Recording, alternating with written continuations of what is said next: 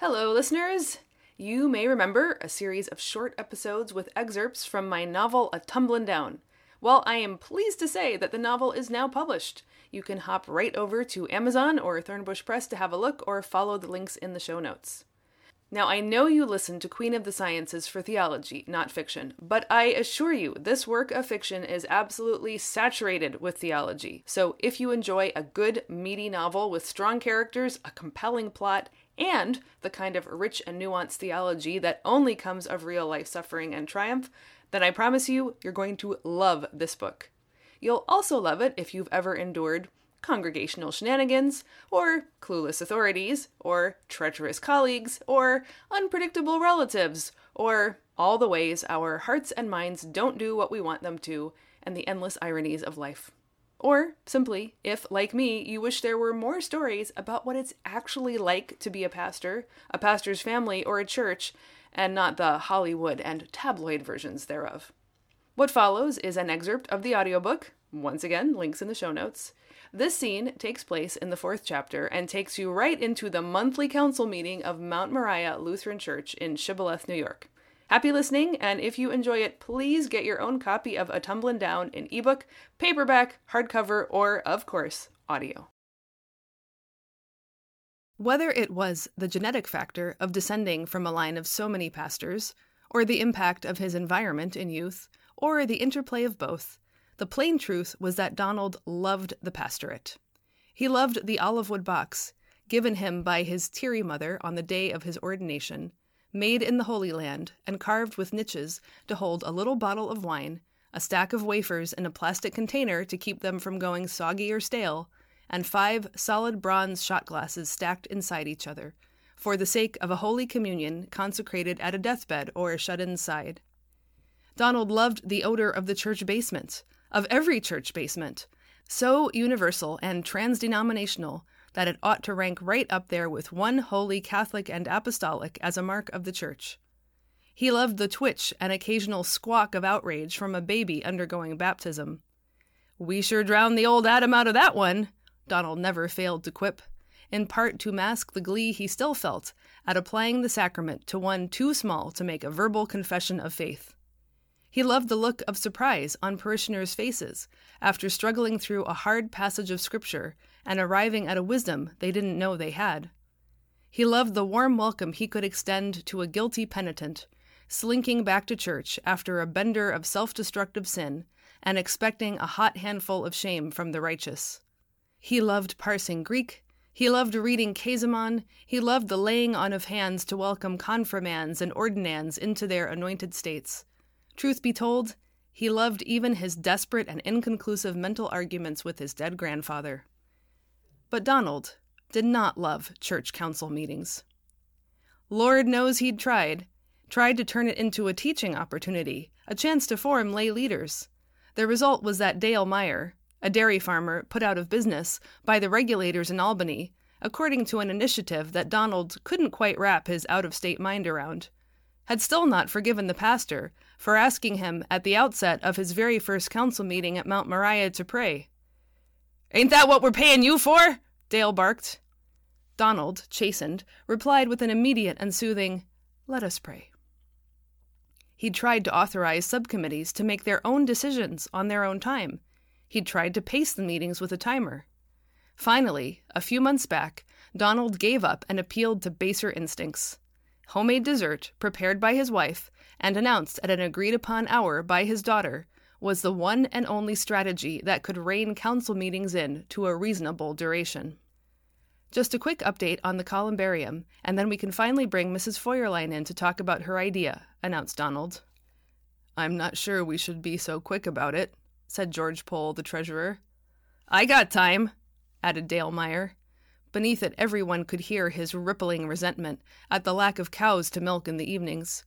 These days, he was reduced to driving for social services, carting around juvenile delinquents to privileges they don't deserve, as he put it. Let's hear from Sandra first, Donald said. Eunice Tyson, staring at Sandra, posed her pencil over her stenographer's pad. Stemming from one of the German families that came to Olutaukli County via Brazil, Eunice had, in her late teens, married a rising Dutch Reformed sofa salesman. After raising their children according to her husband's wishes at Second Reformed Church of Shibboleth. A knot of dissenting Scotsmen got to town first and staked their claim on First Reformed Church of Shibboleth. Proposals for Atonement Reformed and Prudence Reformed and Fidelity Reformed got rejected as too Baptist, too Unitarian, and too banker, respectively, so Second Reformed it was. Eunice resigned from the register and repatriated to Mount Moriah, where she considered taking and transcribing the minutes appropriate penitence for her long sojourn among the tulipers. Sandra Forad glanced over at Eunice. Well, I've heard from the company, was immediately transmuted into the scratchy sound of pencil on paper, a graphite Morse code. Sandra pressed on. And yes, the delivery is delayed a bit, but they assure me it'll be here by the end of October in good time to dedicate on All Saints. This is the third time now they've delayed, said Dale, a guttural flapping of phlegm at the back of his throat. They promise me it'll be the last, Sandra said. Al Beck always made a point of sounding more reasonable than Dale Meyer, even if he privately agreed with him. The thing is, Al said in an amicable tone, we already laid down that concrete foundation six weeks ago. It's just going to keep on absorbing damp. If we don't get the columbarium on top of it and secured in place before it freezes hard, well then, he stopped, waving a hand toward the window, which suggested the retribution of the unforgiving elements, if not, strictly speaking, the divine. Not to mention all the work we done for this party, interjected Jackie Hollicombe. She was a single mother of three teen boys. Her black bangs marched with hair-sprayed rigidity around the perimeter of her forehead. The rest of her mane was streaked with white blonde and a touch of green. She wore big sparkly earrings, a tight t-shirt with an Iron Maiden logo, and an incongruously delicate gold cross on a gold chain that she'd gotten for her confirmation and, she swore, had worn every day since. This was her first term on council, and she still couldn't believe the confidence the church people had placed in her. The All Saints party was her baby, and she was not going to let anything mess it up concrete, columbarium, or Satan himself. I explained all that to them, and they understand, really they do, said Sandra. They're in the burial business. They know how people feel about All Saints. Who else cares about it? challenged Dale. We never done it when I was a kid. Catholics do, said Eunice, sniffing as if in detection of something disagreeable on the bottom of her shoe. They have a huge columbarium, three whole panels front and back, and all of them full. Their cemetery is just across the way from Second Reformed, you know she added, as if the other parishioners at Mount Moriah might draw the wrong conclusion from her insider knowledge of Catholicism. I know, because they always have so many candles on Halloween, and the children thought it was for trick or treating, but no, they're lit for the dead to get them out of hell. Purgatory, said Donald. I care about it, interjected Sandra. Alan and I have been holding on to his mother's ashes for almost three years now. We've been counting on being able to put her to rest at last this All Saints, and I, for one, let the company know that. So we're doing Catholic stuff now, is that it? pressed Dale. Like you in your white robe? This remark was directed at the pastor, who had defied every single one of his predecessor pastors with his choice of vestments. No, we're just remembering our roots, said Donald. Martin Luther posted his 95 Theses on the eve of All Saints, which is to say, Halloween, hallowed evening. We forgot about that for a few generations, but now we're back on track. Humph, said Dale. I liked remembering the dead on New Year's Eve better. It doesn't matter one bit if it's trick or treat or April Fools, because the real issue here is that we haven't paid for that columbarium yet, George declared. We're halfway there with the special fund, said Sandra. Halfway isn't home, as any umpire'll tell you, he retorted. As it is, we have trouble paying the bills, and you know this roof is going to need replacing soon. We should have done it before winter. I'm up there messing with shingles almost every Sunday. You're too old to be climbing up that ladder, piped up Hazel Quinn. Cost too much to hire a roofer, George plowed on. It was a dumb thing to do buying that columbarium when we knew full well we couldn't pay for it. He turned the full force of his treasurer's glare on Donald. You feel dismayed about the budget shortfall, don't you, George? said Donald. I ain't talking about how I feel. I'm talking about money, which ain't got no feelin's at all, snapped George. The pastor was always saying things like, You must feel very strongly about that, or This means a lot to you, I can tell. as if they hired him to parrot back their perfectly obvious reactions to things. Paying the bills was surely a more useful skill for a pastor to have than saying things like, Gee, Bob, you sure must feel sad that your mother got hit by a bus last week. Getting buried in God's good earth, declared Dale Meyer, was good enough for my parents and my grandparents. It's good enough for me, too. I never did like the idea of this thing, and I won't be boxed up in it. You were happy enough to volunteer to lay the concrete for it, remarked Marilyn Gross in a studiously neutral voice. She was not very fond of Sandra Forad, but she was even less fond of Dale Meyer. As far as she was concerned, he was nothing but a bully. I does what needs to get done, said Dale haughtily. He couldn't stand Marilyn's passive aggressive nips at the ankle.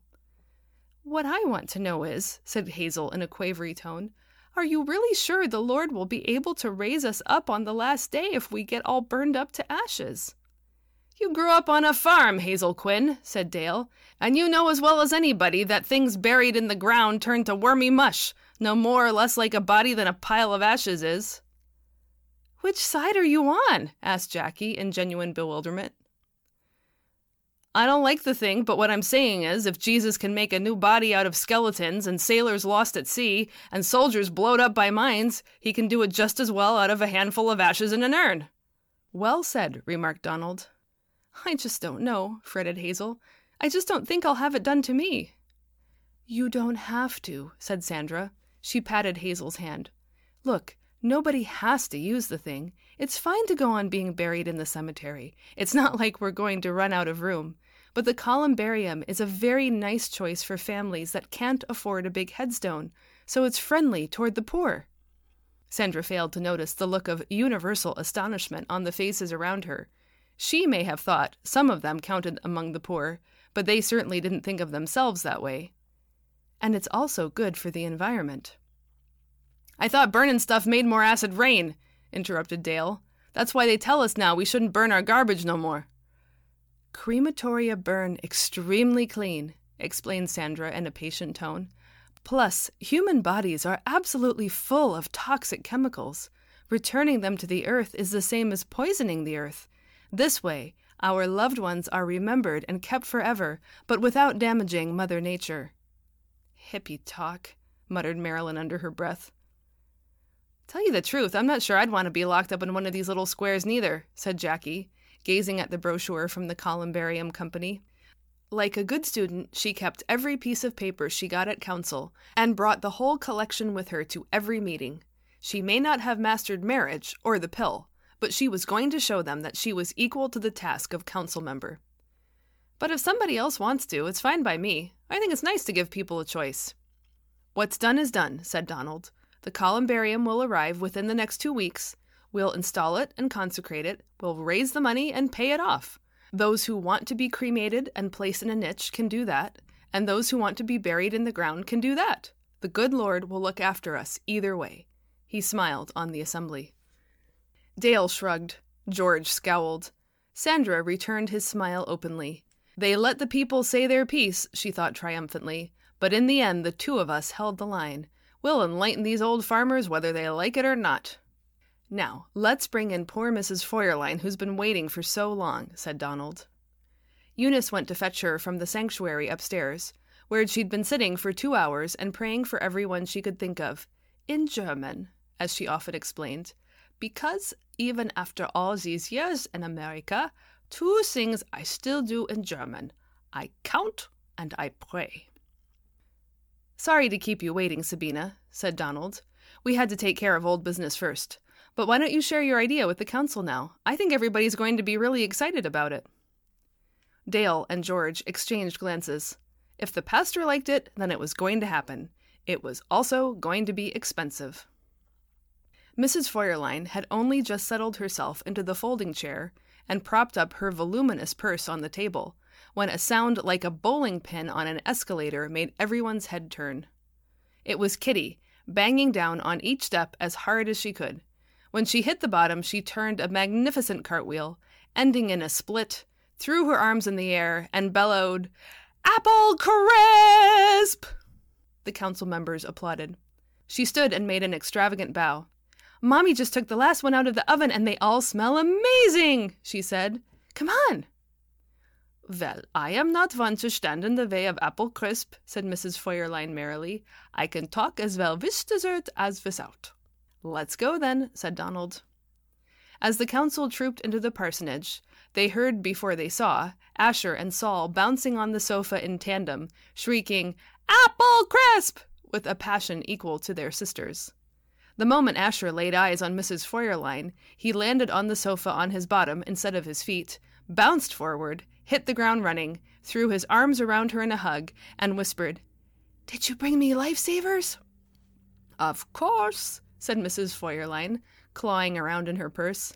I'll share with my brother. He can have the green ones, Asher chortled. I don't want the green ones. I hate the green ones, wailed Saul. No green in this kind, said Mrs. Feuerlein. Butter rum, she announced in a tone of high mystery, as if she were a Sibylline oracle of confectionery, and one for each of you. At this, Saul also saw fit to grace the old lady with a hug. Once the living room was fully occupied by the council members, swathed in a fragrant fog of apple crisp, Donald attempted to give Mrs. Feuerlein the floor, but she said, Oh, it's late and I'm tired. You already know what I have in mind. You tell them for me. She turned to her streusel with zealous attention. All right, chuckled Donald.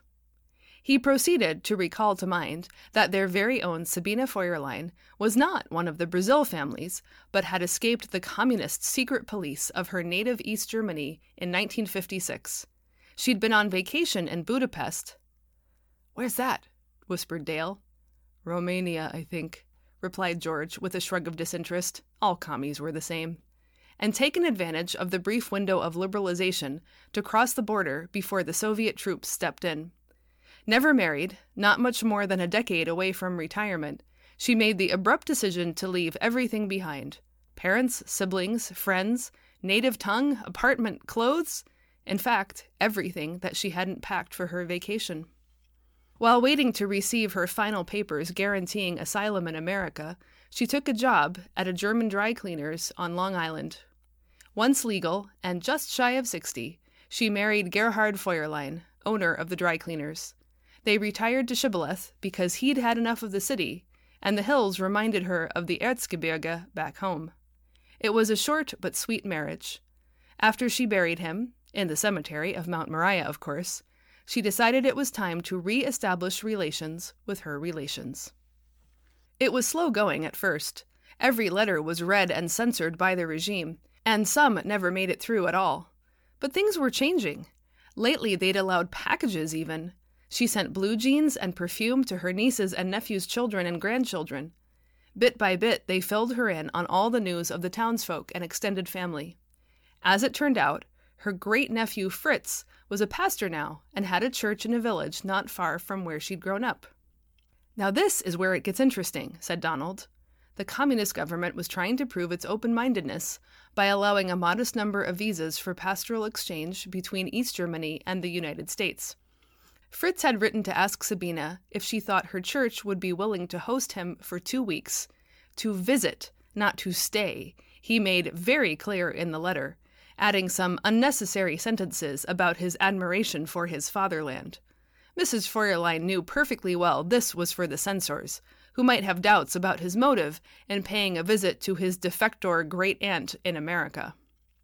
At this point, Mrs. Feuerlein took up the thread.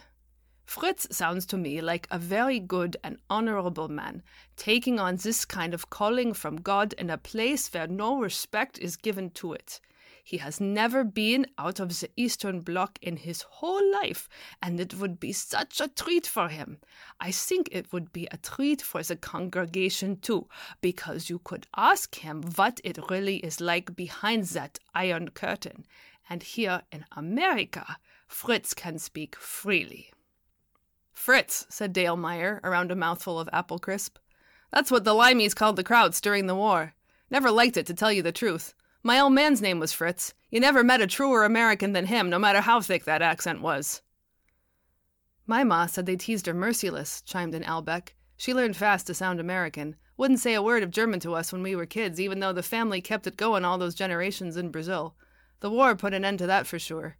Didn't matter that none of our family was ever in Germany since 1850 something. As far as they were concerned, a kraut was a kraut. Mrs. Feuerlein flushed and quivered.